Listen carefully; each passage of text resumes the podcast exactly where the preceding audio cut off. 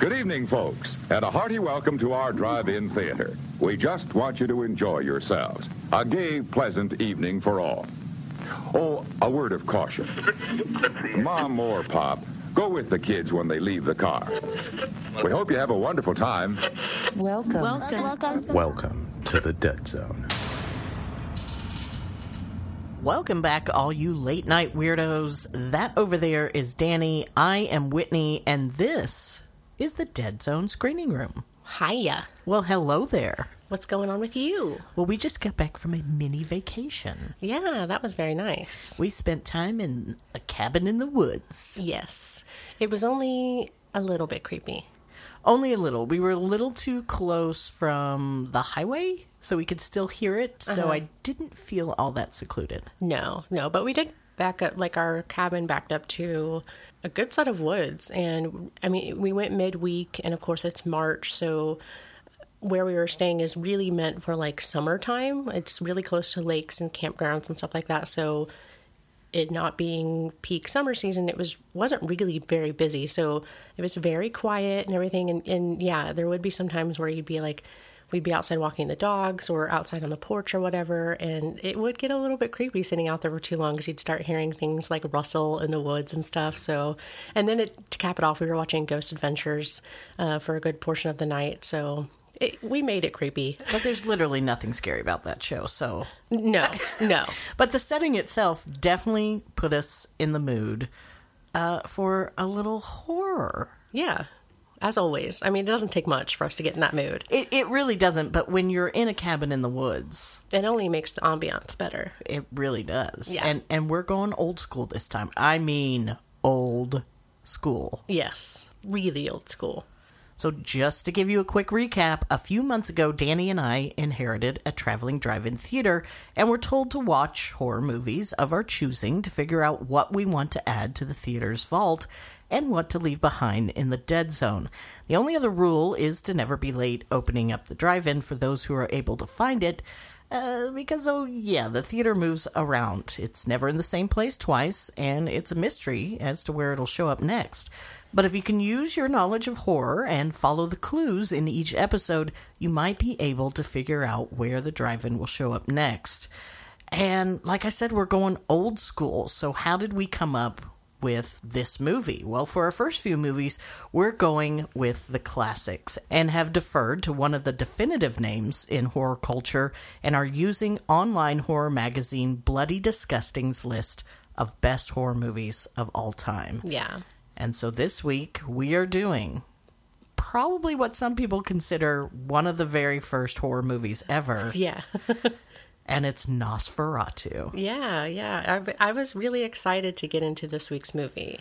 I was too, because believe it or not, and, and I feel somewhat embarrassed to say this, but I, I mean, it's from 1922. I have never seen this movie. Yeah, I hadn't either. And I actually own.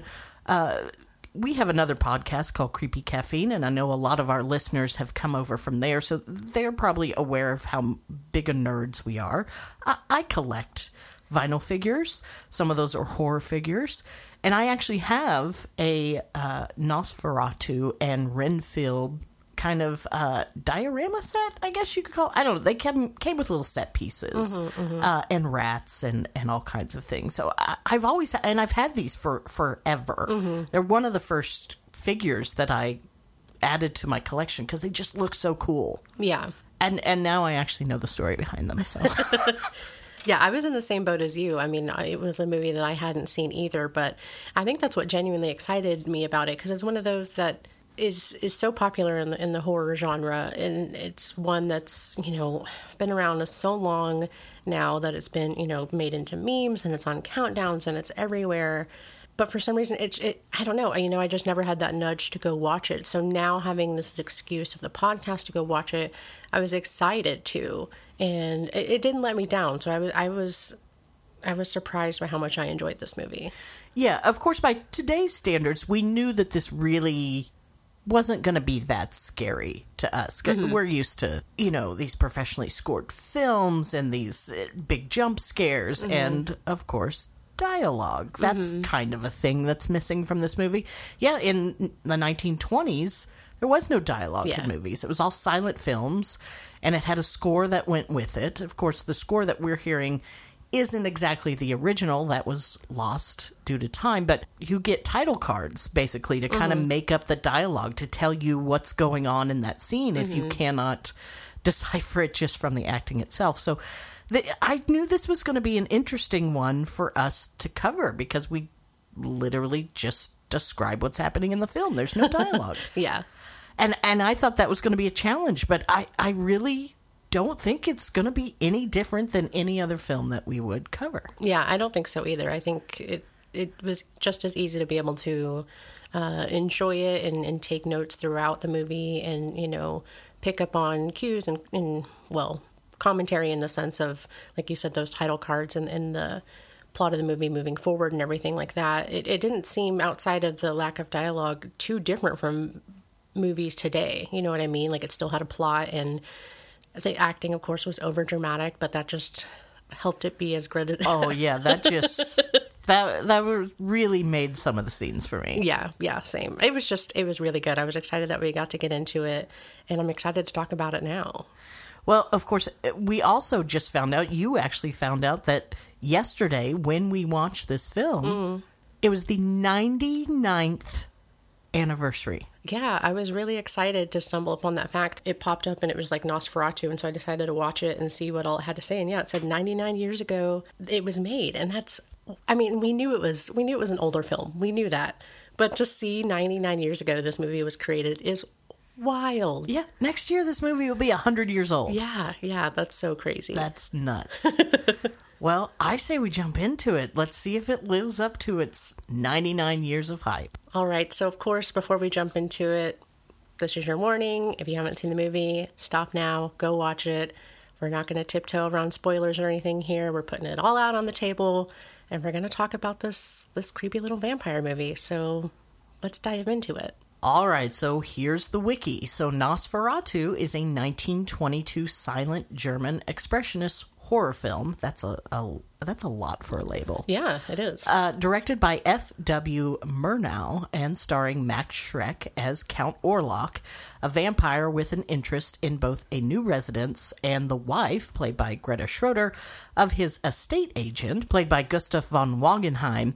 The film is an unauthorized and unofficial adaptation of Bram Stoker's 1897 novel Dracula. Various names and other details were changed from the novel, including Count Dracula being renamed Count Orlok.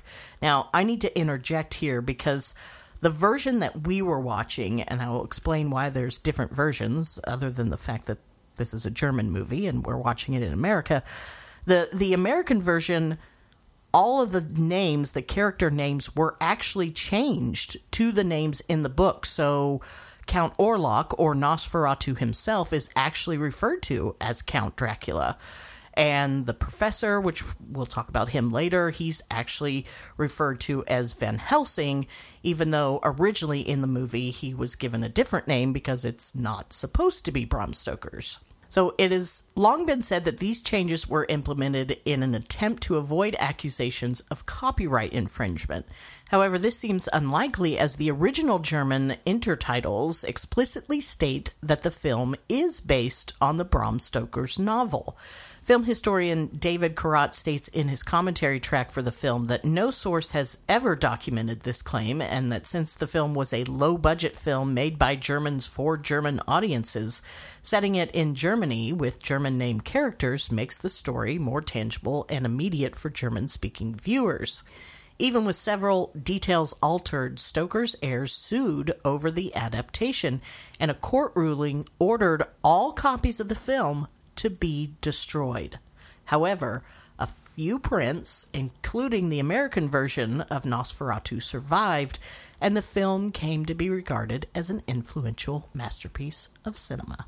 I thought that was really interesting. That was a fact that I knew before coming into it about the heirs actually suing about the adaptation and, and asking that all copies be, you know, basically destroyed or whatever. I thought that was very interesting that there was a slim possibility that this movie wouldn't have come to fruition, Yeah. basically. It, it was almost just kind of a footnote in history that mm-hmm. it probably never would have been mentioned again. Because, in fact, the studio that made this film this is the only film they ever made because of the fact that they were sued right after this. They went bankrupt. Oh, And they never made another movie. Wow. So this literally just, I mean, no one would have ever have heard of it mm-hmm. if it wasn't for the fact that they had already sent out international copies and they were not beholden to destroy those. Mm-hmm.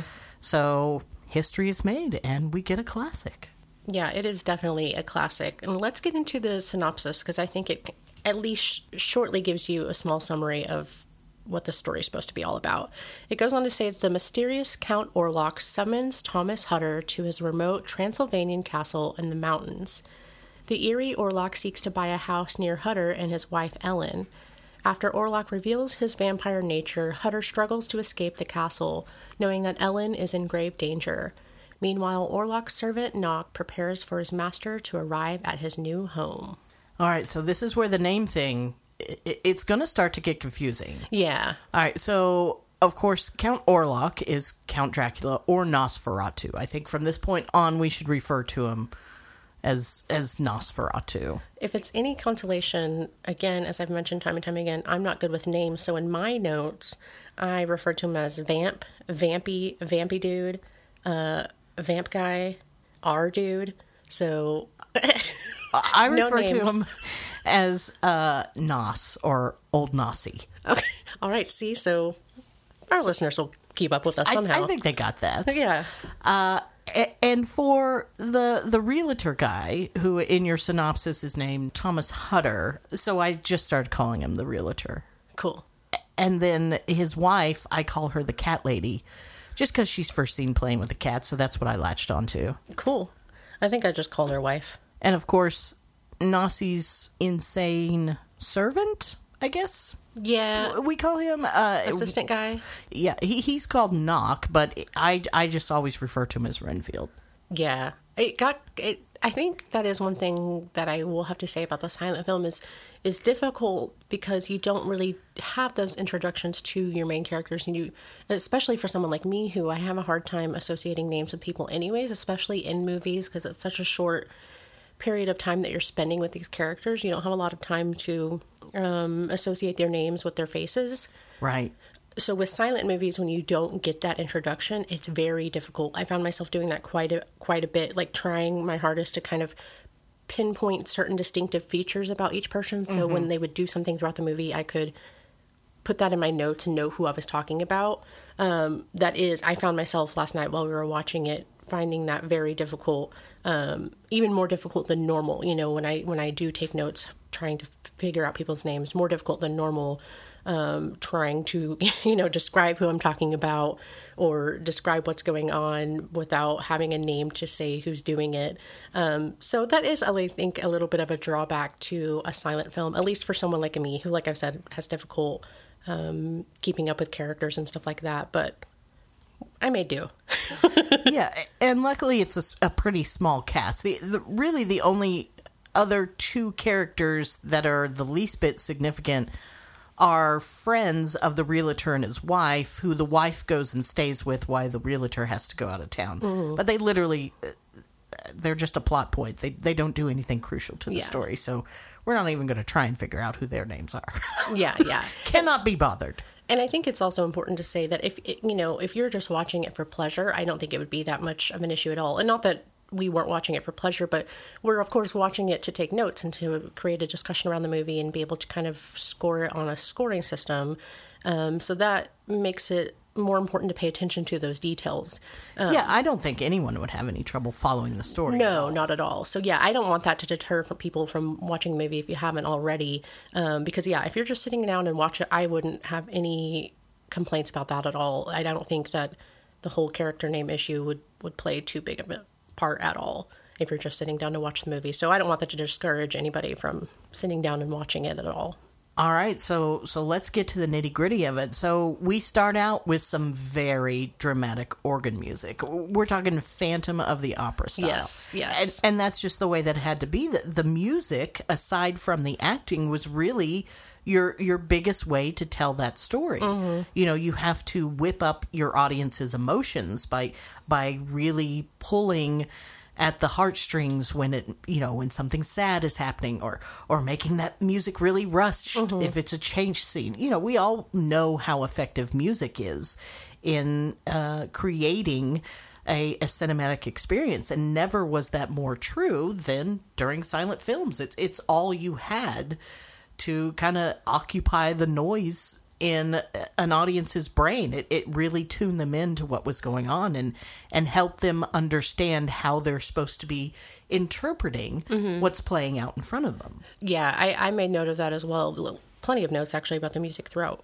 Just talking about, like you said, about how important it is to kind of help create the ambiance of the scene and, and like you said, kind of help guide people's reactions to the scene and everything like that. I will say it's it's odd when you don't have you know talking or or even sound effects from people you know moving in a room or picking things up, uh, you know stuff like that, and you just have the music because sometimes the the music while it matches one scene, it'll move to another scene and it doesn't necessarily match that other scene. Um, that was one thing I noticed. We did have a, a spot where something intense happened and we had some organ music playing. And then right after that is a scene where we have somebody, str- like they had just fallen asleep and they were waking up out of bed stretching and the music was still going and intense. I was like, this, the guy's just stretching. Like he just woke up. It is the most intense stretch ever. So I think that you know, in a normal movie, that music probably would have gone. The volume of that would have gone down, while we would have had the the volume of that scene go up. You know, we would have heard the crinkle of the bed and the person yawning and stuff like that, and it wouldn't have been as noticeable. With but without that, yeah, I I think I even wrote down like, is this the stretch of Satan? Because it sounds intense. Should we be worried they could crack their back? Yeah, yeah, It- yeah, they they made it more intense than it needed to be. yeah. Well, one of the first things we learn off the bat is that Nosferatu has basically brought a plague with him. Where- Wherever he goes, it gets infested with rats, and people start to get sick and they're dying off. And that is one really big way that this story differs from the original story of Count Dracula. Count Dracula, of course, just basically drinks the blood out of people. Uh, but Nosferatu really affects his environment when when he takes up residence in a in a place. It starts to affect everything around him, and, and he doesn't have to necessarily be attacking or setting his sights on you if you are living in his vicinity. There's a possibility that you could get sick and die just just from him being there. So so he's just he's not welcome wherever he goes. Yeah, I read a article that uh, somebody had written about this movie in in 2020, comparing it and contrasting it to coronavirus versus what was going on then. And the plot line of the rats and everything was taken from what was what was happening during that time, which was the Spanish flu, and that's why I think that differs from a normal vampire take on movies because they were using real experiences from real life. And the Spanish flu was obviously very scary during that time. And so that's a way to put fear into your audience, basically. Sure, absolutely. Um, and I thought that was interesting, the article that I read, just talking about the juxtaposition between the Spanish flu and the coronavirus and stuff like that, and talking about this movie. And that's not super important to the movie by any means, but I think that helps to at least explain a little bit as to the, the rat thing, because that is, I know when I was watching it, confusing because you always associate bats with vampires. Mm-hmm. So the rat thing, yeah, I was like, this seems like a different dynamic we're going, but it makes sense if that's what they're working with and that's what they're using to um, employ fear on on the audience. You know what I mean? Yeah, because people could understand that. You mm-hmm. know, rats are in their minds dirty, filthy little creatures mm-hmm. that carry disease. And and just like you said, you know, you don't always have to be a victim. All you have to do is be kind of in that general area, that warpath of of that disease. And just like you know, our vampire here, you don't have to be a direct victim to be affected by it. So moving forward, uh, now we switch to our realtor, and he's just, I don't know what he's doing. He's frolicking in the garden, uh, uh, just sniffing flowers and collecting flowers for someone. Uh, and then we see the someone who is, we don't know at the time, but it's his wife, and she's playing with a cat. Yeah. Immediately, I wrote down the lady playing with the cat is me in any horror movie. just blissfully unaware Yeah. of the doom that's coming. Uh, but she's going to get keyed in. She she becomes a very pivotal role, but we'll get into that. Yeah. Uh, so then our realtor creepily comes into the lady's room.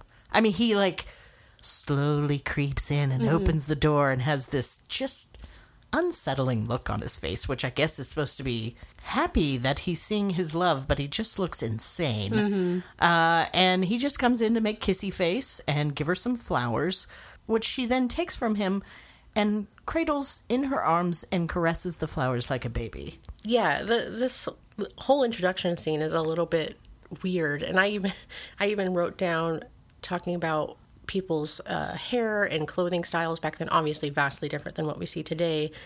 Uh, but I thought it was funny because we start being introduced to our, you know, obviously our main characters here, and we have the wife who's done up, uh, you know, whether she's in pajamas or uh, her her gowns or dresses or whatever. She always has tight curls, and you know, her makeup is always done real Her nice. little ringlets, yes. Exactly, yeah. And then every single male character in this movie, fuzzy hair for days, eyebrows could be reaching yards at a time, and they're just manic and wild and crazy. And They are done up to the nines. yes, and and don't get me wrong, the wife Ellen is also manic and wild and crazy, but she, like I said, her her hair's proper and nice. But yeah, every I I wrote it down a couple of times because I was just enthralled by everybody's fuzzy hair and eyebrows because I couldn't see past them. Probably they were dusting the camera.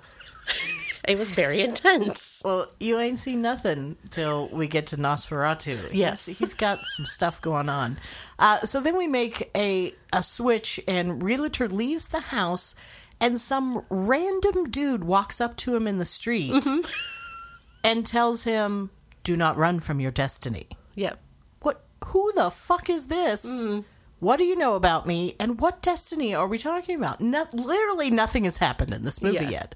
I you're saying, note of that. "Oh, Yeah. don't shirk your responsibilities. This is what has to happen. You're going to do it." All right, dude. Just gonna Have a nice day. so uh, the realtor is off to work to meet up with his boss to, I guess, get his assignments for the day. I don't know how it worked. Uh, but it, basically, his boss is Renfield, who is a crazy old man, and he's reading a message written in what I can only describe as wingdings. Yes. Yes. And you have to be young enough to understand. It's still available, but most I would say most people might not be aware what wingdings is. The younger, the younger folks. You, you should. think? I don't know. How much do they play with fonts? It just doesn't seem like something they would do. I don't know. I can't I don't know what the kids are of- into. Yeah. Maybe that's a big thing. Uh, well, I don't know. It seems like TikTok or playing with fonts. I want a T-shirt that says "I only type in wingdings," We should get you one. I but it's it. typed in wingdings. and no one knows what it says. Unless they do, in that case, They will be my friend. yes, I'd say best friends forever. Well, Renfield finishes reading his coded message, and it turns out Count Dracula wants, or Nosferatu, he wants to buy a house. Mm-hmm, Everyone needs somewhere to live, yeah, and it's just not doing it for him in Transylvania. makes sense. Everybody's got to move on in their lives. People giving him the stink eye for the whole plague thing. Yeah, Sometimes it's your people and places. You just got to change them up. yeah. Really refresh, reset. Do over. Mm-hmm. A mulligan, if you will. Exactly. Yeah. So Renfield sends uh, our realtor off to Transylvania to, to sell a house to Nosferatu. But of course, you know, it's not like it is today. It's not like you could jump on a plane and say, few hours I'm in Transylvania. Yeah. Uh, this is this is a commitment. You really work for that commission because we're, we're talking. It's going to take him months to get there, and He really likes his job. so much so he has to go and tell his wife, "Don't worry, everything's going to be fine." But I have to leave for several months. And she's upset. I mean, literally becomes catatonic. yes, this is not happy about it. And, uh, but then, of course, she says, "Don't worry, nothing will happen to me," which pretty much guarantees something is going to happen to her. Mm-hmm. Who says this? Uh, Here we have a first sign of our rules. Mm-hmm. You know, it's the same thing as "be right back." Yeah. Well, you don't never say you'll be right back because now you're not going to be back. Now you've said nothing will happen to me. You've guaranteed something's going to happen to you. This is our first horror movie rule being written in Yeah. 1922. Kind of like, what's the worst that could happen? That type of saying. Well, now we're getting ready to find out. So Realtor heads off on his trusty steed. Uh, and I guess we're to infer that some time has passed because he arrives at this inn. He's acting like this total entitled asshole and like snapping his fingers and telling people to bring him his food. He's like, come on, come on, let's get this on the road. I can't wait to meet with uh, Count Dracula. Whoa. Things go awry. He has gotten everyone's attention very quickly. Yeah. I wrote down if you say Count Dracula in this town, people do not react well. And then in parentheses I said Vampy Voldemort question mark. Oh. So Yeah. Uh, the people who are being infected by this uh, vampire plague, yeah. uh, not too happy about good old Nossie. Yeah. Don't react well to him. Uh, so then in the next scene, we see a hyena Yeah. Yeah. and he scares off some horses. I don't know why there's a hyena. I don't know if we're to assume that is Nosferatu or has been sent by Nosferatu to scare off the horses. I got the impression it's somehow involved with old Nossie. Yeah, it was kind of this weird transitional scene to kind of, I think, again, like you said, show that time has passed. I mean, not necessarily a scene, there's time passing, but just give us something to watch as he continues to travel, basically. Here's something to look at. Just Because here's it a just dancing kind bear. happens. Well, eh, but, but why a hyena? I don't know, because I even asked you, I was like, what is that? And you're like, I think it's a hyena. And then it just, the hyena just walks away off the screen, and that was it? He, well, he does a couple look backs. Like, yeah. That's right. Yeah. I'm a hyena. Uh, I, I think I read somewhere that some people interpreted that that was supposed to be like a werewolf. Like a lot of people didn't understand what a hyena was. Okay. And, okay. But still, couldn't you use a wolf? That might convey werewolf a little more than a hyena. And it doesn't really still explain, like, why. Yeah, I, I don't know. The biggest core question what's going on here? Why did this scene happen? Yeah. Uh, yeah, it never comes back. We never address it, It's fine. but it happened. We moved past it. All right. So after the hyena, whatever, has scared off the horses, Realtor goes into his room and reads like literally three sentences from a book about vampires. And All now he's exhausted and has to go to bed. Yeah. In in a very tall bed. Why is it so high off the ground? I don't know. Uh, but yeah, it was like really three, it, and it's like each sentence is on a page. Mm-hmm. It's like what? Who wrote this book? And yeah, and it's not like how to get rid of or anything like that. It's just like I wrote down one of the first pages just says 1443 first Nosferatu was born per the Book of Vampires. And it's just sentences like that. Like it's just a fun little fun fact book that makes him so sleepy. It's probably like uh, you know those little bathroom books that you can get, keep in the bathroom for people to read. Yeah. Uh, this was before cell phones, really. Yeah. You keep little books with like little fun facts in them in the bathroom. Yeah, so you're always prepared to kind of bring them out in conversation. So the next morning, since all the horses ran off, a new coach has been sent to pick up our realtor. Uh, but this one is all draped in black and has a very odd looking driver. It's not your everyday Uber. Let's say that. No, uh, it looks like Nossie cannot afford a staff.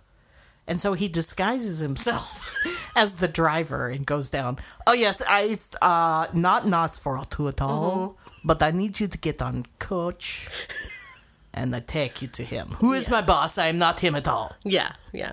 Because God forbid he drive himself somewhere and somebody else know. Well, he lives in a giant castle, and can we just talk about that castle? It's a real castle. Yeah. However, not in Transylvania. No. So, of course, this movie wasn't filmed anywhere near Transylvania. Uh, it was filmed on sound stages in Germany, but it was also filmed throughout the country of Slovakia, which includes Nosferatu's castle. It's the Orava Castle is the location of all the outdoor shots of Nosferatu's residence, except for the final shot of the film. That was actually another location. The indoor castle scenes were staged at the studios in Berlin, not at Orava Castle.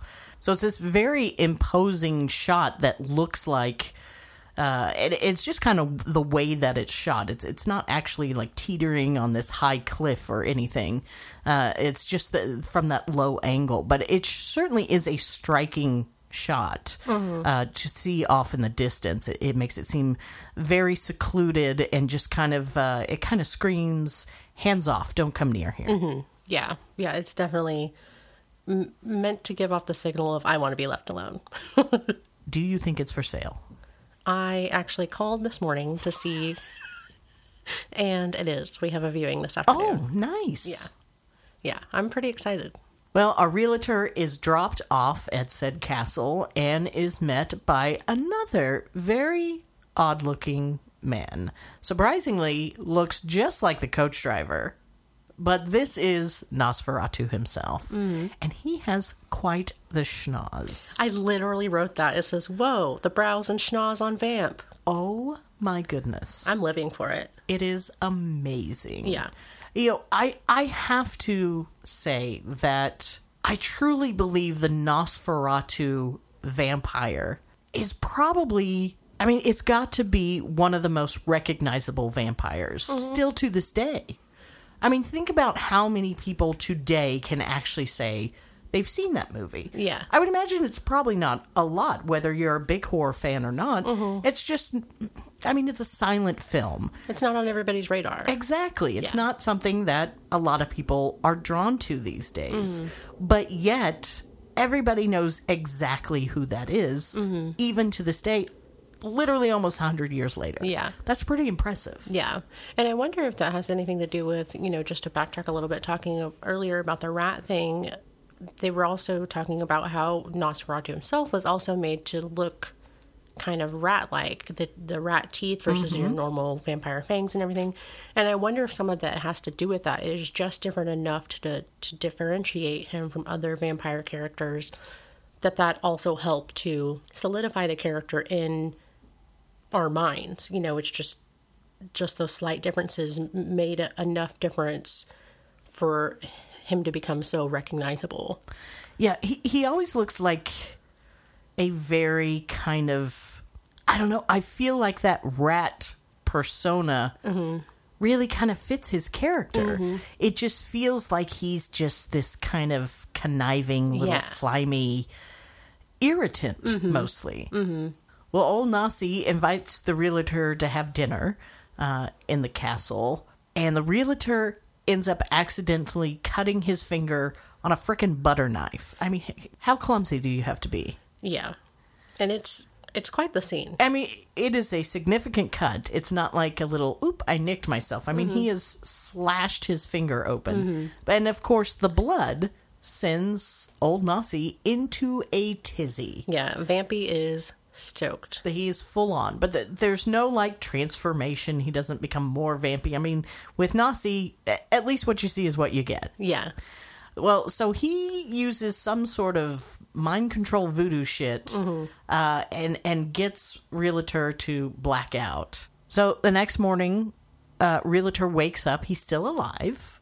That's always a plus. So you're starting off on the right foot. Yeah. Yeah. Uh, but because of those three sentences he's read, he's starting to uh, uh, get a little suspicious that old Nossie might be a vampire. yeah. Because those sentences, at least they were the key sentences to really get that information across. So he, he knows to check to see if he has uh, bite marks. And I couldn't tell. I, at first, I thought he did not. I mean, I could see his neck in the mirror, but everything looked fine. And he kind of smiles at the mirror too. Yeah. I he did not have the reaction of holy shit. I've been bitten. He was just like, "Hey, I have a beautiful fucking neck." Yeah. Yeah. I mean, he's into it. So I had originally put down in my notes, he's fine. Everything's great. So I thought, okay, uh, Nossie didn't bite him. He probably just drank the blood out of the thumb where he cut his thumb. A little a little thumb juice, if you will. A little thumb milk. Uh, but Nancy Boy decides to head outside to write this letter to uh, the cat lady, who is his wife. He says, Don't worry about him, he's fine. But there were actually some bite marks on his neck. I was like, Oh shit, I gotta change uh, my notes. Yeah, he got- was bitten. Got to change gears. But he says, It's just, it's probably spiders.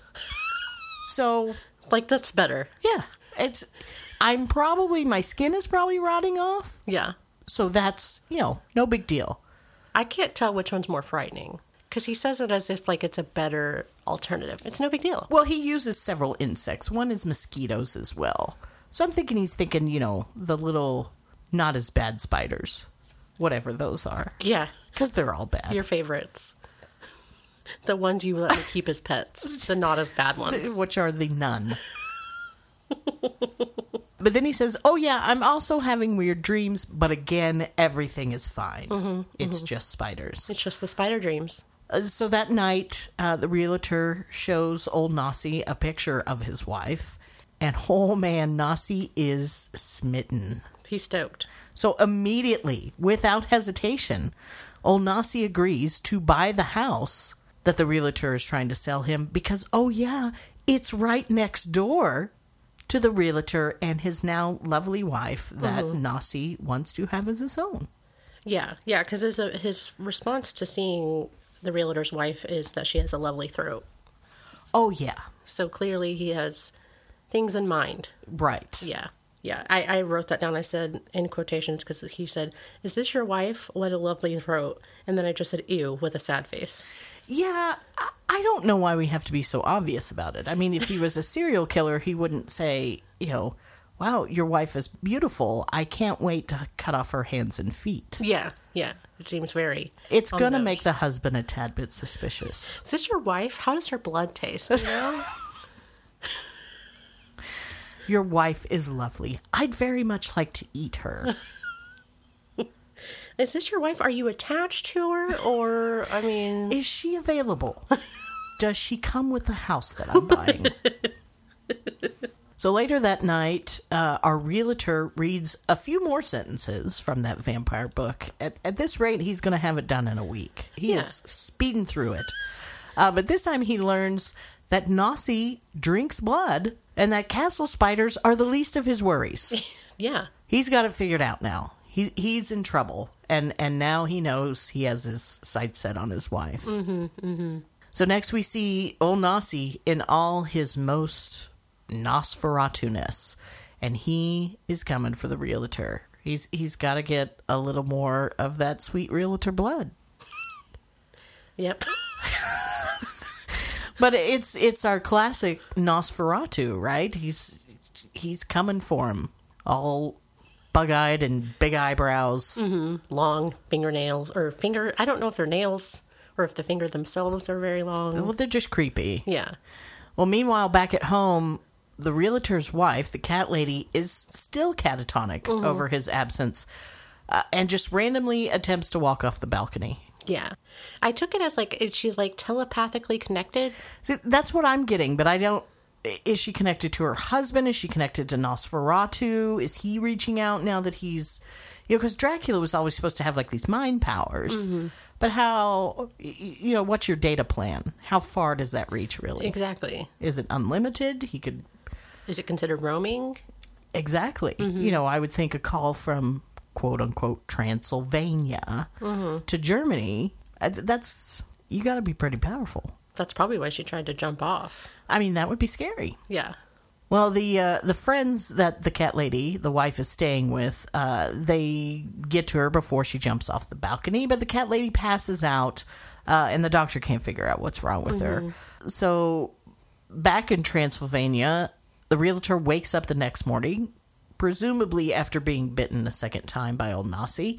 He goes down to the cellar and finds Nosferatu's coffin.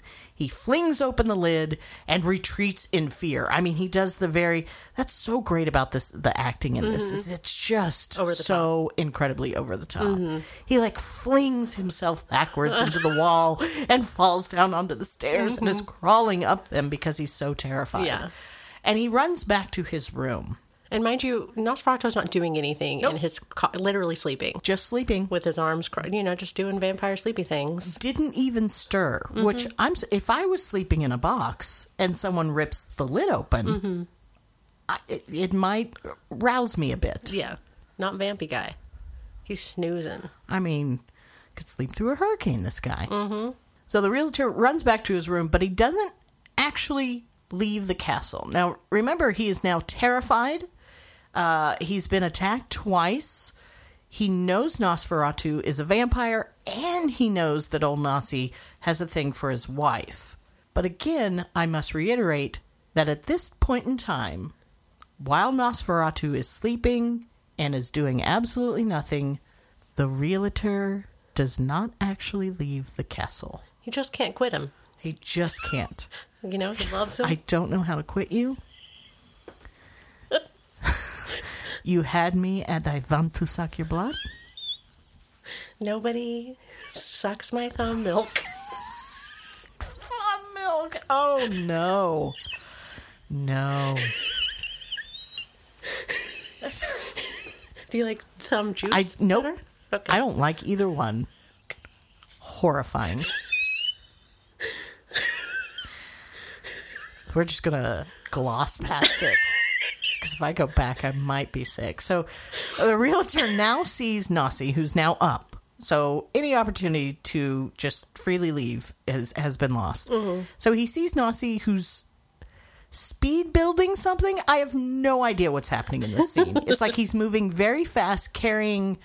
I think this is a scene where he's supposed to be loading whatever he's moving with to go to another country. Mm-hmm. So he's putting all this, whatever he's moving with, whatever he's taking from his castle, his giant tapestries and suits of armor, loading them into crates very fast mm-hmm. and putting them on a cart, I guess, to be taken to the boat to be shipped to Germany. All the vampire essentials. I've got my napkins, my teeth sharpeners. and and then he puts his own coffin. So this signals to the realtor, "Oh, this guy's serious. He's he's actually packing. he wasn't fucking around. This is it. That was that was the last straw. He's like, oh, this guy's for real. Like this is this is not a joke. So I'm I need to actually really escape." so This was all fun and games up until now, but now it's serious. Right. So what what the realtor has to do to escape is he does the classic tie a bunch of bed sheets together. Mm-hmm. It's like fifty bed sheets. This isn't a hotel. I don't know where he got so much sheets or why Nosferatu needs so many linens when he really doesn't get a lot of company. Beside the point. So the realtor climbs down his fifty bed sheets mm-hmm. to escape. Now, earlier, do you remember the scene where he like mails a letter home to his wife explaining that he's fine, it's just spiders? Yes. He was he was able to freely just walk out of the castle and hand that to the postman. Mm-hmm. I don't know why now he has to go through tying 50 bed sheets together and scaling the wall. Could he just not I got to go mail another letter and just walk out? So much mail. I had to have so many friends. Need all these letters. Ooh, do I have a cramp in my hand from writing? it's the carpal tunnel. I am so popular. I am exhausted from licking envelopes. Wowie, wowie. Well, regardless, the the re- realtor ends up escaping, and a couple takes him in. But back at the castle, uh, old Nossie basically has shipped himself uh, to Germany. Uh, he's basically well, he's on a boat now. He's not at the castle. He's made it onto a boat. He's on a boat, bitch. So then we switch back to Germany, uh, since that's where we're all headed now. Uh, and now we see which our version tells us is Van Helsing. Uh, and he's a professor, and he's teaching a class in the town, uh, this fictional town in Germany, wherever uh, the realtor's from and, and Nossie is getting ready to move to. Uh, he's teaching about bugs because this makes him the perfect authority on vampires. That's all he does is talk to them about bugs. But somehow he becomes the man that we're going to come running to uh, when the shit goes down. Yeah, and this is the one with the uh, Venus flytrap. Yeah. And Yeah. he says, see, it's like the vampire of the bug world. Yeah, yeah. I think the book said ve- Vampire of the Vegetable Kingdom, which I thought was very regal. And, and so much so that I wrote it down and thought, I too would also like to be the vampire of the vegetable kingdom. Well, Venus flytrap, can we call that a vegetable? I, that's what I thought was hilarious. It's, I mean, it's just a little, it's a plant. It's not like a, you know, carrot or, Zucchini. yeah. It, but I, I like vampire of the vegetable kingdom being like the name of like a group of like vegetarians, like a v- vegetarian motorcycle gang. Vegetarians that drink blood? Is that what you're going for? No, they're vampires of the vegetable kingdom. Okay. So they bite the necks of cucumbers? Exactly. Ah. Look, you're catching up. You can't be a part of the gang, but you're catching up. I mean, it, it's a fair cop. if I can't understand it, how could I be part of it? Exactly. All right. So remember Renfield, uh, the, the uh, little servant person. I don't understand how this guy is connected to Nosferatu. I, I, I mean, he's obviously dedicated to him. How did he get the job as the boss at a at a realtor place School? school? No, he's the realtor's boss. He's the one who sent him over. No, I'm saying he probably went to school to get that job. But he's mad as a freaking hatter. That doesn't mean he doesn't go to school to get a graduate degree. I mean, clearly, this person should not be in charge of anyone. oh, I agree. But I mean, at this point, he's gone off the deep end. He's running around town. He's pulling out his hair. Oh, he's, Oh, yeah. I don't know, doing gymnastics. He's a loon. Half the town is after him. Meanwhile, Cat Lady is sitting on the beach, still catatonic. Mm-hmm. She just obviously we have to show how women cannot function if their men leave town. Yeah. Even if there are other men around who could help, because she's staying with a couple. There's Mm-hmm. a man in half of that. It doesn't seem like they're trying to like get the cat to come over though. Maybe the cat will help her. I mean, we haven't seen the cat since the beginning. As far as we know, the vegetable vampires could have eaten it. It's true, but I mean, there's emotional support animals, so I'm sure the cat could help. And maybe she it's cat a tonic. Well, She wants a cat. Oh, I get it. I get it. Well, she didn't have her man at home to explain that to her, so that's not an app option. Explain it to her. Look, honey, all you need is the cat. I, you don't need me. Well, men have to be around to explain those things. That's you know how that works, right? How do we know? How do we know these things without these men? It's exactly. It's why you and I are always in the dark. There's no man in this house. We don't know anything. But she gets this letter which says he's coming home. Mm-hmm. But before he gets home, of course, we know that old Nossie's got a, uh, a head start. So the ship he was on, we're now on that ship. But that that ship has mysteriously come down with a plague, and all of the crew members have been dying off. And it's literally down to the captain and his first mate. And the captain goes, You know what? Almost all of us are dead.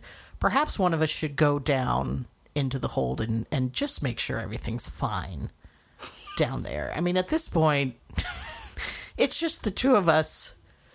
I You should probably go. should have checked earlier, but now I'm I'm pretty sure something's wrong. So yes, he sends his first mate, mm-hmm. as the captain does. Mm-hmm. And here we have one of the most iconic scenes from this movie. Mm-hmm.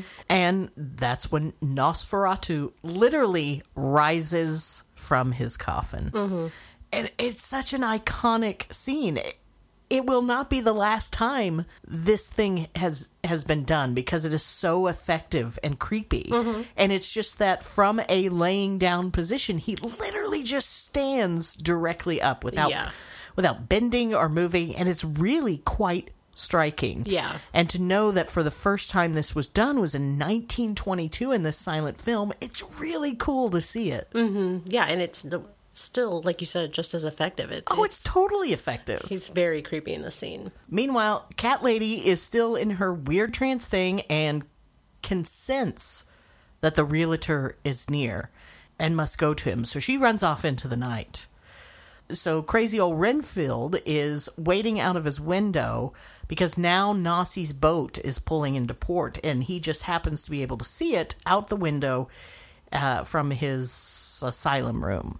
Uh, and he and he says the master is coming. Yeah, right here is when I made a note that I really think that the ship scene should have gone on longer. And I put in a suggestion. I said Nosferatu on the ship really should have led to a sequel.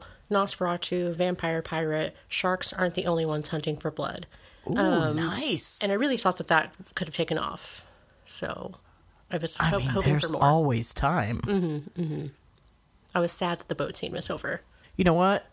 I love the boat scene. Yeah, me too. It was great. We need more of it. I want him in a with an eye patch. Well, I mainly like it because we have the scene where he's coming out of the ship's hold. And it just has his hand come up over the mm-hmm, mm-hmm. side, and those long fingers and long fingernails just kind of do that slow Yeah. Where it folds down over the side, and then he Mm-hmm. pulls his head up, and those big eyes and the eyebrows. It's really creepy Mm-hmm. and super effective. Yeah, yeah, I agree. Actually, this is the moment when Renfield actually escapes out of the asylum. Uh, earlier, we just saw him being crazy. This is when he actually escapes, and and now he's running around like a lunatic, and people are chasing him, and he's flipping around on things and just being a goof. He's excited for his master. He is super excited because he and he thinks I need to get out because I now need to go serve my man. He's here. Uh, but then we we switch to Nosferatu who is now off the boat. and you know he's got to go to his new house, but no one is there to meet him. Renfield has dropped the ball and uh, has has not been there waiting for him. So poor old Nossie has to carry his own coffin through the streets. He's just la la la, nothing to see here. There's there's nothing weird about me carrying my own coffin through. I don't look conspicuous at all. Just heading to my new home. Hope to see you all there very soon. My housewarming party. Pardon me, sir. Do you know where two two two Baker Street is? just Everyone got a just- coffin delivery. That's all. Everyone's just screaming and running away. Well, shortly after uh, Nossie's ship arrives, uh, the realtor arrives home and goes to his house, and the cat lady collapses into his arms. I thought she had run off to find him. How was she just waiting at the house? Did she not, like, I must go to him, and she ran out of the house? I don't know how she got back home. Maybe she like got halfway and then she was like, "Oh wait, I should probably just meet him at home." He's probably just coming straight here. Where else would he go?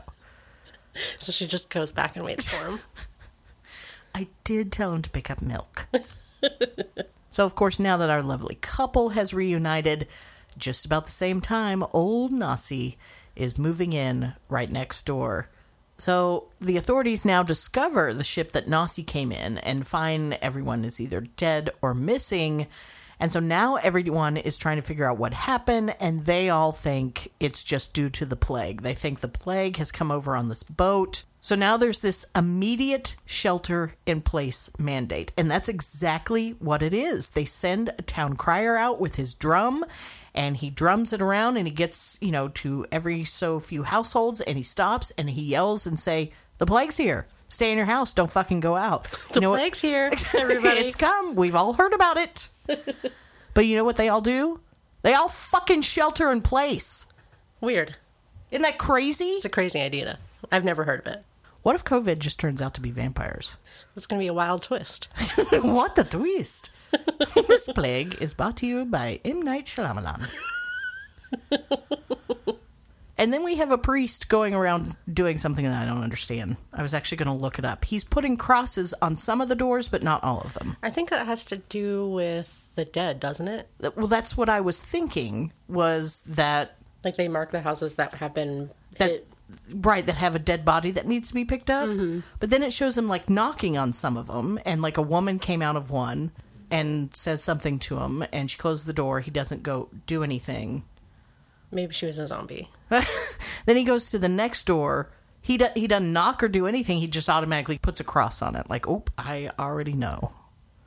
I don't know.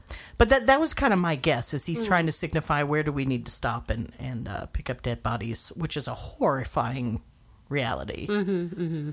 So, in our next scene, that damn harlot cat lady was told not to look at the book of vampires. But what does this woman do? She can't be tamed. She cannot help her sinful womanly ways and reads it anyway. She's a wild woman. Well, in reading, she reads more than the six sentences that her husband has read and finds out that only a woman can break Nosferatu's frightful spell. A woman who is pure of heart, and something about the fact she has to stay by his side until the cock crows. Yeah. I'm not sure if that's a euphemism. I don't either, but I like it either way. So the cat lady decides she has to seduce Nossie to break the spell over her husband and their town, and he very dramatically throws himself on the bed when he realizes the sacrifice mm-hmm. she is going to have to make. I mean, it is. this whole movie's full of flinging bodies Oh, everywhere. God. I- he literally did like the hand to his head, like he's gonna faint, and then he just flops on the bed. He's so distraught. Yeah. So later that night, Nossie calls out to the cat lady with his big old brain, and she feels it in her titty. She literally grabs her boob. She can feel the the call of old Nossie, mm-hmm. her, her the titty call. Uh, she flings open the window and tries to withstand Nossie's siren song. She begs the realtor to get Van Helsing because a bug man is exactly what you need in this situation. so the realtor takes off. But here comes Nossie to get the cat lady. And here we see that classic shot of his shadow going across the wall, just that silhouette of Nosferatu with those long arms. And he almost, I've always thought that he was walking like he was exaggerated tiptoeing, like they do in cartoons when Yeah. they're trying to be quiet. You know, they're like, duh, duh, duh, duh. It, it always seems like he's walking like that. Mm, I can see that. Now I kind of wish that he was, and I wish there was like you know in cartoons they do like the piano with the steps. Uh huh. Ding ding ding ding ding ding. As they like, I wish it was a Like, that. like the tinkling of little feet. Mm-hmm. So it's like him, giant and creepy, but then you have tinkling little toes as he tiptoes across the floor. Perfect. I almost don't want people to watch this movie. I want the version that they're getting from us Yes. to be the way they think it actually is, mm-hmm. and they try and explain that to their friends. Yeah. And their friends are all like, "I don't think this is a real movie that you're describing." See, I've seen a movie called Nosferatu, but what you're explaining is not it. None of this.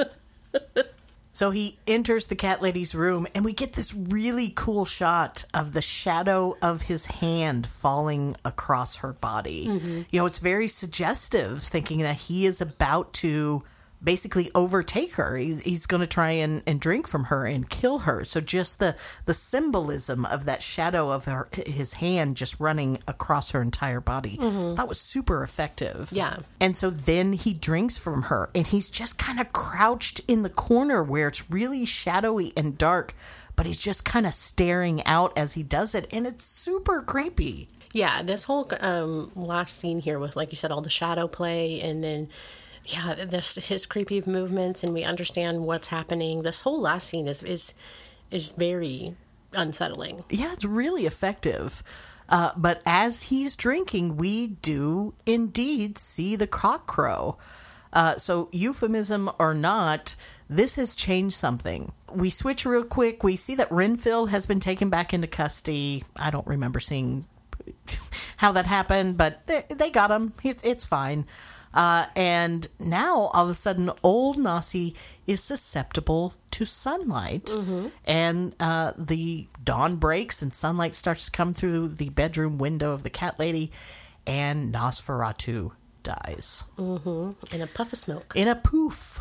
A he, go- poof. he goes a poof. Uh, then the realtor comes in to check on his wife. You know, I, I assume he got the bug man. I don't see him again.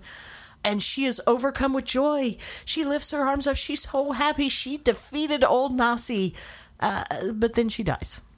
Yeah, I mean, she literally lived for like 15 seconds, and uh, and that's about it. But the town is saved, and everyone lives happily ever after, yeah.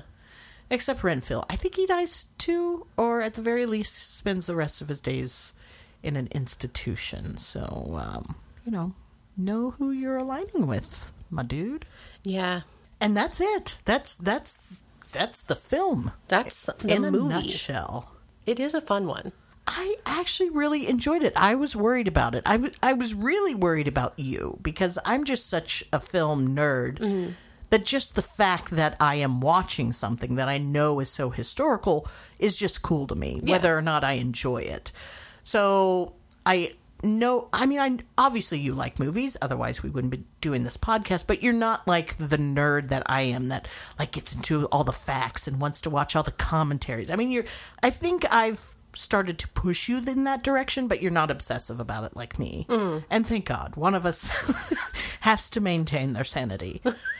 Uh, so yeah, I was worried that this was going to be a hard one for you, but I th- I think you actually really kind of ended up enjoying it. If I could speak for you, Yeah, I really did. I was surprised by how much I did because, and I was never really worried. I was, like I said, from the get go, pretty genuinely excited to see this movie just because I hadn't. And it was never on my list to see, but when I knew that I had an excuse to see it, I was excited to.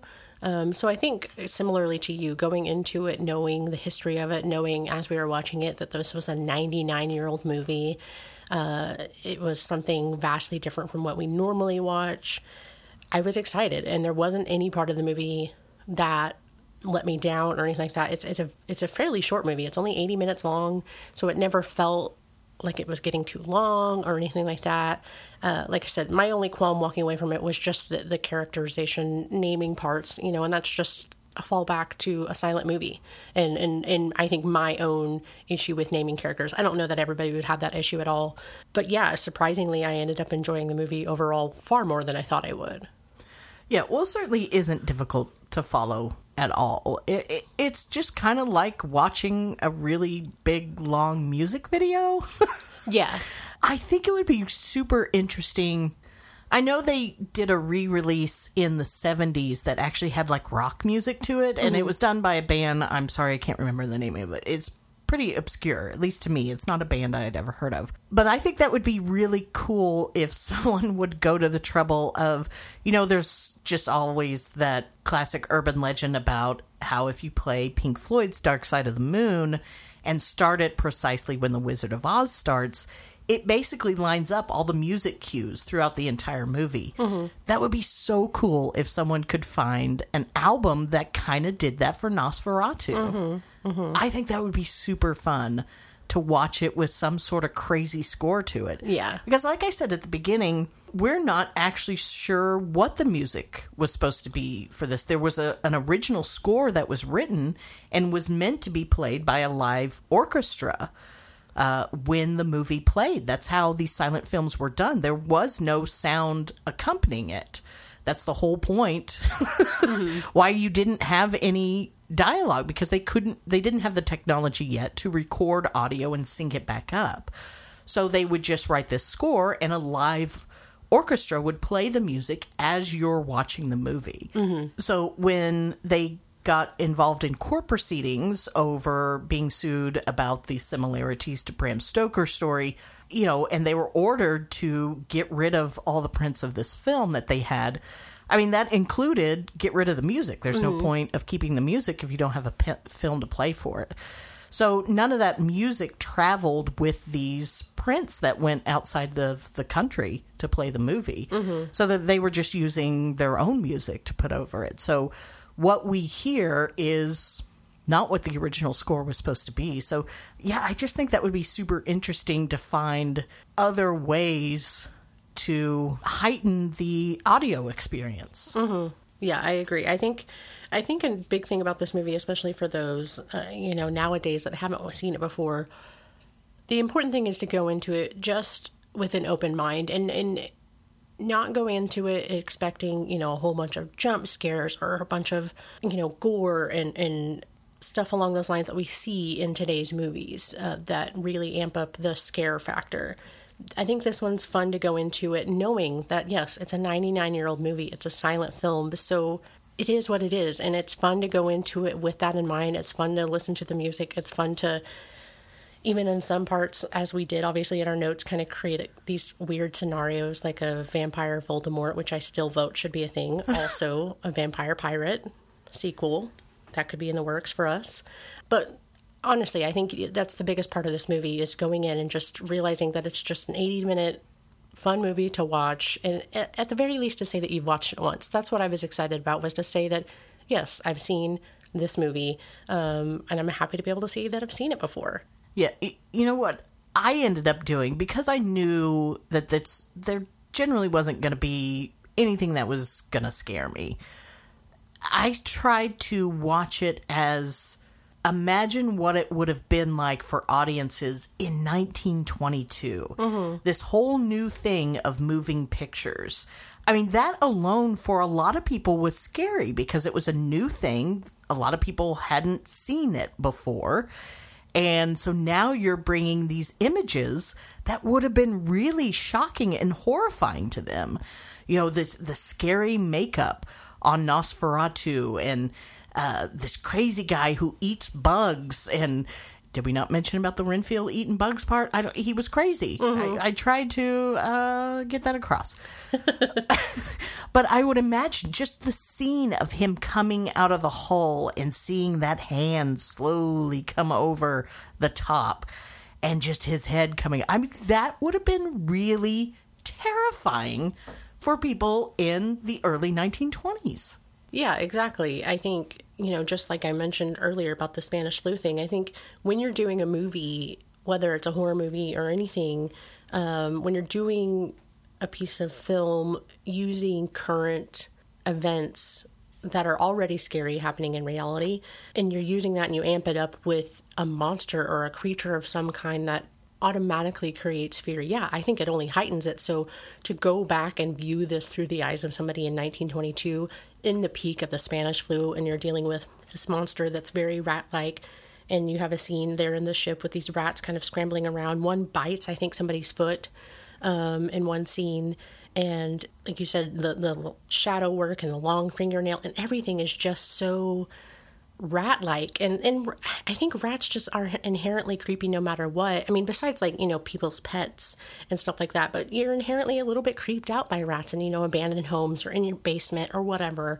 And so yeah here in this time when when you have this plague running rampant through um, these towns like this that are killing off people left and right and then you pair that with this creature who's obviously out for blood it's very scary yeah, well, it it may not be scary by today's standards, but at the time, I guarantee you this would have put The Exorcist to shame. yes. so, speaking of the scary bits, let's get into our prompts. So, what was your favorite popcorn spiller? So for mine, I just wrote down that it was the first time that we really meet our vamp in the full regalia there in our castle scene. You know, as I mentioned, after seeing this movie on countdowns and in memes for many, many years, finally getting to see him, and, and even in the scene itself where I'm talking about, it's not necessarily a scary scene, but just getting to see him in his character and in his castle. Um, it was really cool. It was really cool to see this the scene on the TV that I had seen kind of comedically made fun of this character for so long um, on the internet that it was nice to see it in full actually happening. And I thought it was really fun to get to see him on the screen for the first time with the music and everything. So that was my scene, just the first eyesight on Vampy Guy here on the screen. That was my popcorn spiller. So how about for you?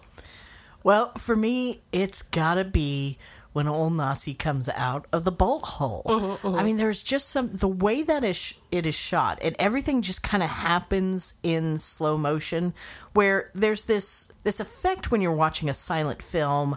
The way that it was recorded, it plays back at a little bit faster speed than actual reality. So it always looks like things are a little bit faster uh, in in those older films anyway. Those those old silent films. Mm-hmm. But this is done so slowly, which means it has to be even more slowly than what we think because the silent film and the speed that it was recorded at makes it seem like it's a little faster.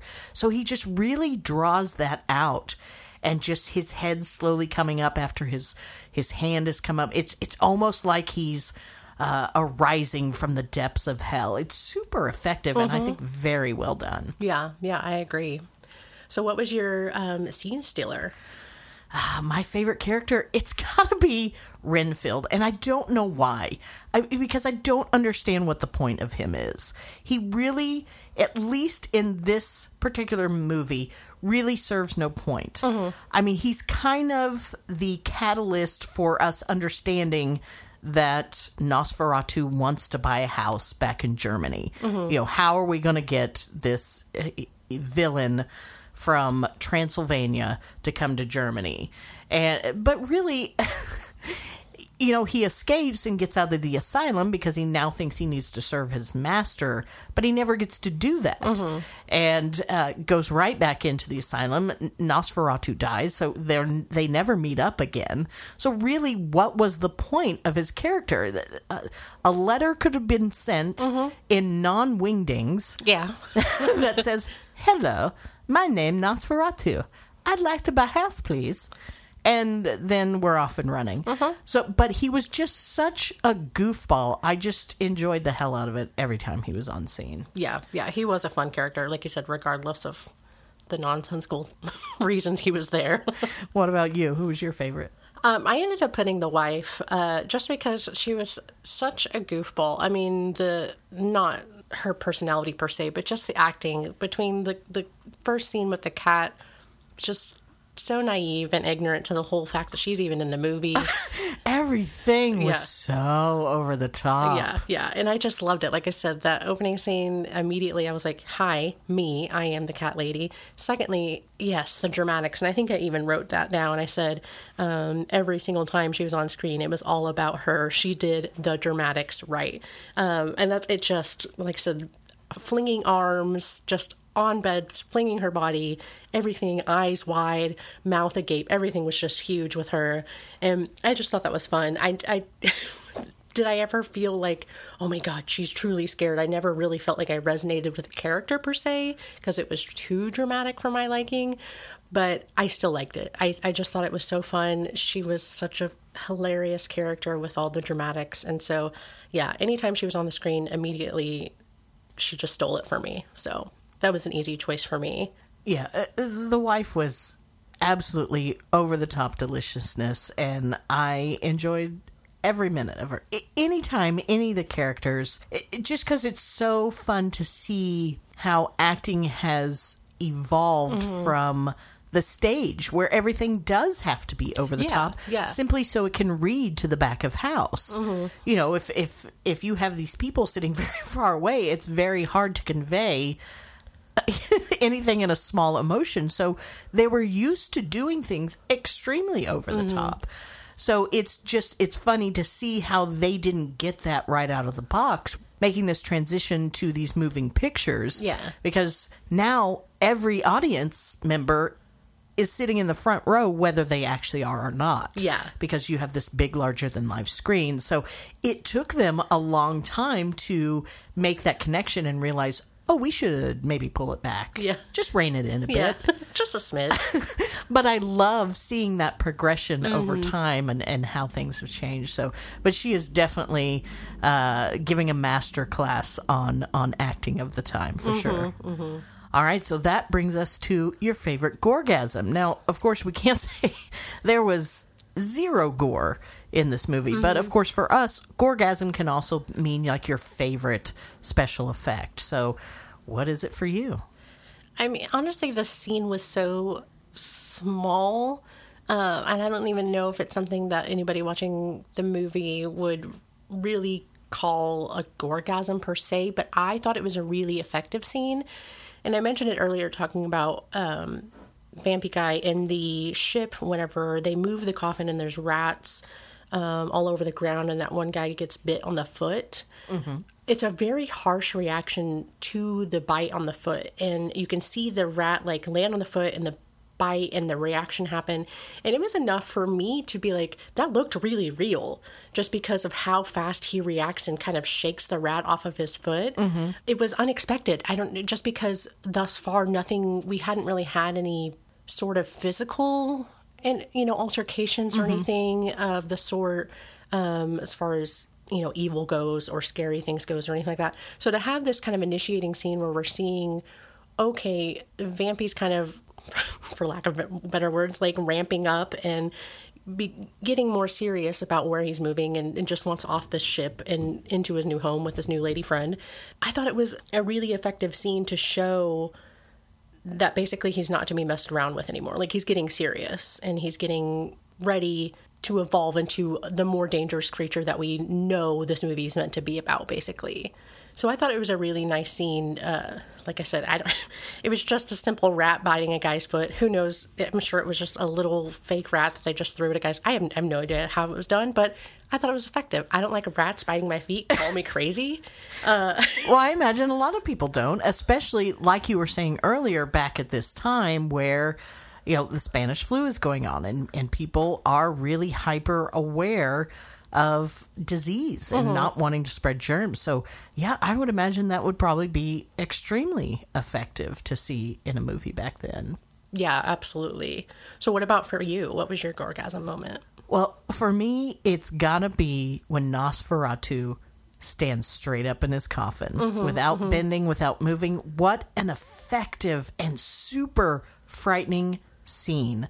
To be someone living in the 1920s and not understanding anything about special effects and camera tricks, they would literally think this was magic. Mm-hmm. I mean, I'm putting words in their mouth, and maybe they did get it, but it just seems like to me that they would think this is, they would not understand how they do that. Yeah. How did they get that man to do that? Sometimes I don't understand. and it's 2021, so I get it. but it really is so effective that they are still doing that trick in Mm-hmm. the movies today. And it really is very impressive Mm-hmm. and and effective for sure. Yeah, yeah, I absolutely agree with you. I think it's super creepy, and it was really well done in this movie. So I think next up, our answers are going to be pretty similar. But what is uh, your memorable mortality? Well, uh, we only got a couple to choose from, Mm-hmm. and uh, they're very brief. Uh, but mine has to be the cat lady, just because I wasn't sure at first if she was dead. I was Mm-hmm, just like, oh, she, uh, so she's dead, right? Mm-hmm, We di- we didn't we didn't survive that, Yeah, but uh, uh, yeah, it kind of you know in today's movies we're used to getting our final girl. You have Yeah. your happy ending. Mm-hmm. And here we go. We've been rooting for this lady the whole time. She's been catatonic over her husband and she's had this crazy connection with Nosferatu and he's been after her and she doesn't survive. Mm-hmm. We lose basically. yeah, yeah, Even though our villain goes down, so does our final girl. yeah. And actually, that ended up being the same response for me. I know that we had, um, you know, our vampire guy die in, in the buff of smoke, and that was awesome and everything. But I agree with you. I think you know having you know our kind of damsel in distress here, our final girl moment where we're hoping that everything's okay, you know, and after she's bitten and she opens her eyes, we are we're given this sense of relief, uh, and then only for it to be shattered only a few minutes later. And and yeah, I agree with you. I think that's it's a little bit jarring, especially in comparison to today's movies, where we are even in horror movies, we're used to things being wrapped up in a bow, and we're used to things, um, you know, characters being able to move on and evolve, and you know, they they got rid of the bad guy and everything's okay again. And I think it doesn't help that this one has such few amount of mortalities. You know, in other movies, we're usually dealing with bigger groups of people. So we do have that one final character that we can count on. But with this one, we only have really one person that we're looking to for the answer, and it's just one. So when that one person ends up dying, yeah, we're left a little bit like, oh, okay, well, That's movie's over. yeah, but it's it's memorable in the way of you know she's so so dramatic and and does everything up throughout the whole movie, and and then she ends up dying. It doesn't go unnoticed because we're we are rooting for her throughout the whole movie, and then this this death scene being done so quickly so close to the end of the movie i don't think it gives you time to forget. And i think that's good. I think it's good that it's not like in the middle of the movie and we're just kind of left with 30 minutes of the movie sitting there wondering like okay well now who do we count on? You know what i mean? I think it's nice that we're left with a few seconds of the movie. So we're kind of left with the memory of this you know her and her thematics and you know all over the place. And we're not forgetting about her and only left with the memory of our vampy guy popping away in, in a blast of smoke basically. Sure. Now, if this had been a movie made today, old Nossie would find a way to come back. oh yeah we got to set up for those sequels. vampy pirate exactly. exactly yeah Well, of course, this brings us to the ultimate question Do we drop it in the vault or leave it in the dead zone? this one is tough It is tough. Uh, My, uh, I will just tell you, in my notes for this prompt, I wrote down my first sentence is vault.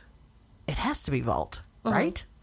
That's that's literally my first sentence. Is I give an answer and then I question my answer. Mm-hmm. But it has to be vault, right? i don't you know i'm i i I can't. I don't know. You know, my answer I write down is say this one is tough because I could I can appreciate this movie for what it is. In fact, I rather liked the movie more than I thought I would, but it it wasn't scary. That probably has everything to do with seeing it now versus seeing it then. But still, I find it hard to put it in with what we have so far in the vault uh, you know, f- for the podcast. And saying that, I do know that it's a staple within the horror community, and I do know that it set us up for plenty of horror movies in the future, and and will continue to do so because it was so influential. So I'm torn because I feel like it sh- it belongs in the vault for those reasons. But did I personally find it scary? Would I personally go back and, and, and rewatch it, you know, for, for good horror memories and everything like that? Probably not. All right. Well, So you're, think, you're thinking exactly like me. Yeah. Here's my reasoning why I think it should go in the vault. Okay. But I, I do agree 100% this is a hard one to classify. Mm-hmm, So I, I kind of ask the same question to myself Is it a classic? Yes. Am I going to trot it out every year and give it a rewatch like I do other horror movies that I love? Absolutely not. Mm-hmm. Yeah. I, I'm probably never going to see it all the way through again. Is it a classic? Any self respecting horror fan should see at least once? Probably. Yeah. But really, if you never see it, that's fine too. Yeah. Because you should never let anyone tell you what you should and shouldn't like. Yeah. You can still be a fan of horror even if you don't like some of the movies people claim are staples of the genre. And I mm-hmm. think that's one thing that gets overlooked a lot in this horror community. Yeah. Is people get their favorites and we have these classics and it almost becomes kind of like this snobbish thing of oh you don't like that movie mm-hmm. or you've never seen that movie well so what who mm-hmm. cares Yeah. just because you really love this movie and think it is a perfect representation of the horror genre, that's you and that is your opinion, and that's fantastic. Yeah. I'm so glad you love this movie. But really, to insist that in 2021 we tell people you have to see this movie that was made 99 years ago Yeah. is absurd that you're not truly a true horror fan if you never watch this. That's ridiculous. You don't mm-hmm. want to watch it, don't watch it. Was it fun as hell? Yes, for us it was. We we enjoy that kind of thing. We also enjoy having a podcast where we can talk about it. Yeah. And that's just not for everyone. Yeah, and I think that's uh, we've talked about it from the get go. I think that's the important thing about the horror genre. You know, we may not find this movie scary, but maybe those that genuinely have a creeped out factor about vampires or even rats. You know, like I said, this those played such a big part in this movie. They may find this movie genuinely creepy. And I think what you said is important about not forcing ourselves to put things in boxes or in the vault or force ourselves to like things just because it's quote unquote in a staple a staple within the community because I think that is important. I think we don't have to hold each other accountable or our community accountable to liking certain things just because it's been around a long time. There's plenty of things that have been around a long time but are no longer good because you know it just didn't age well. You know the the effects the graphics the dialogue might have not aged well. The jokes might have not aged well. The The content it's- effects. yeah yeah. The content itself may no longer be appropriate you know or um, acceptable in any capacity. And just because something like that's a classic if i'm not okay with the content that's in it and, and nosferatu i am so please don't take that as i wasn't okay with this movie because i was. But i think it's important to say that if we are not okay with something in a movie or even if it's just like yeah this movie was fun it wasn't that scary but it was fun i think it's important for us to not force ourselves to put it into the vault just because it's a classic. Because if we're not going to rewatch it What's there's- the point? exactly I agree with everything you just said. good But with all that being said, I still feel like this one right here, Nosferatu, mm-hmm. now that I've seen it, I actually do want to put it in the vault. Mm-hmm. Just because, yes, it does have historical value, but I'm not saying that's the reason Yeah. it should be. It's a combination of things. It has historical value, it has this amazing special effect that was done in 1922 that was uh-huh. so effective and done so well, they use it to this day, mm-hmm. nearly a hundred years later. That's impressive. Yeah. That is impressive. Plus, I can envision us having some sort of drive in Nosferatu night where everybody dresses as the characters, or maybe we have Slime and the Maggot Boob make their own score and they play it throughout Nosferatu. I mean, I can just seeing something really fun being done around this, mm-hmm. and and I think it's worthy of being available in the vault. Yeah, I do agree with that because I actually did notate that down earlier on in my notes that it would be fun to watch this movie with um, some sort of comedic dubbing um, to it. Oh, an MST3K treatment on this would be amazing. Yeah, yeah, and and for that reason, and, and all the reasons you said, and like I said, even my notes that never said, you know, that I don't. I, I I think it's tough because, like I said, in comparison to Silence of the Lambs, to Jaws, you know, thinking about ooh those movies, yeah, genuinely creeped me out. This one never did, but for the the reason. Um, the reasons that you mentioned, and yeah, being able to utilize it in the future, I think would be so fun to, even if we could, you know, we could make something in the future where we do small dubbed versions of you know maybe some bonus content for our listeners or something would be hilarious and i would totally be down to do it.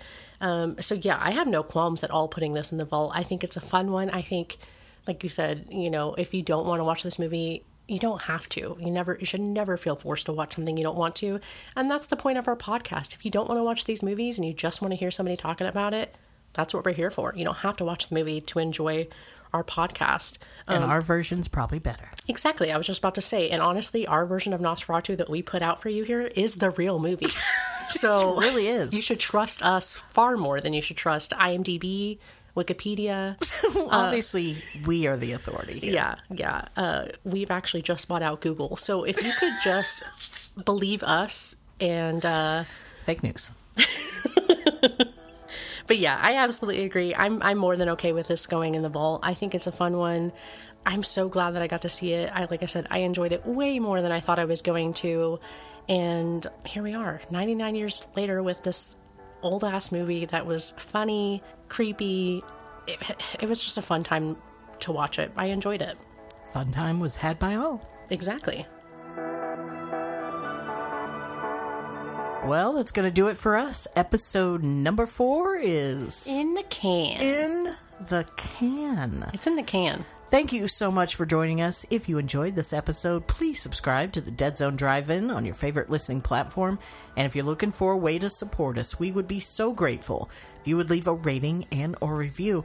And if you screenshot that review and send it to us, we're going to send you your very own Dead Zone Drive In sticker for free. That's no monies, honey. You can find us on Facebook, Instagram, and Twitter, or you can email us at deadzonedrivein at gmail.com. And if you're wanting to reach us by snail mail, our address is P.O. Box 12665, Oklahoma City, Oklahoma 73157. We'll be sure to pick it up while we're driving through our hometown.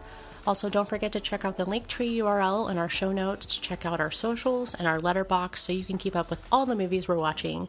Lastly, be sure to check us out next week as we'll be watching the Texas Chainsaw Massacre. I'm so excited! and remember, if you're looking for the Dead Zone and want to join us for a weekend showing, if you've listened to this episode in its entirety, you'll have been provided with all the information you need. Don't forget your ticket. Good night, folks, and please buckle up. We'll be waiting for you. Do over. Mm-hmm. A mulligan, if you will. Mm-hmm. I said that weird. a mulligan, if you will. God damn it. if you werewolf. Do you werewolf? A mulligan if you werewolf.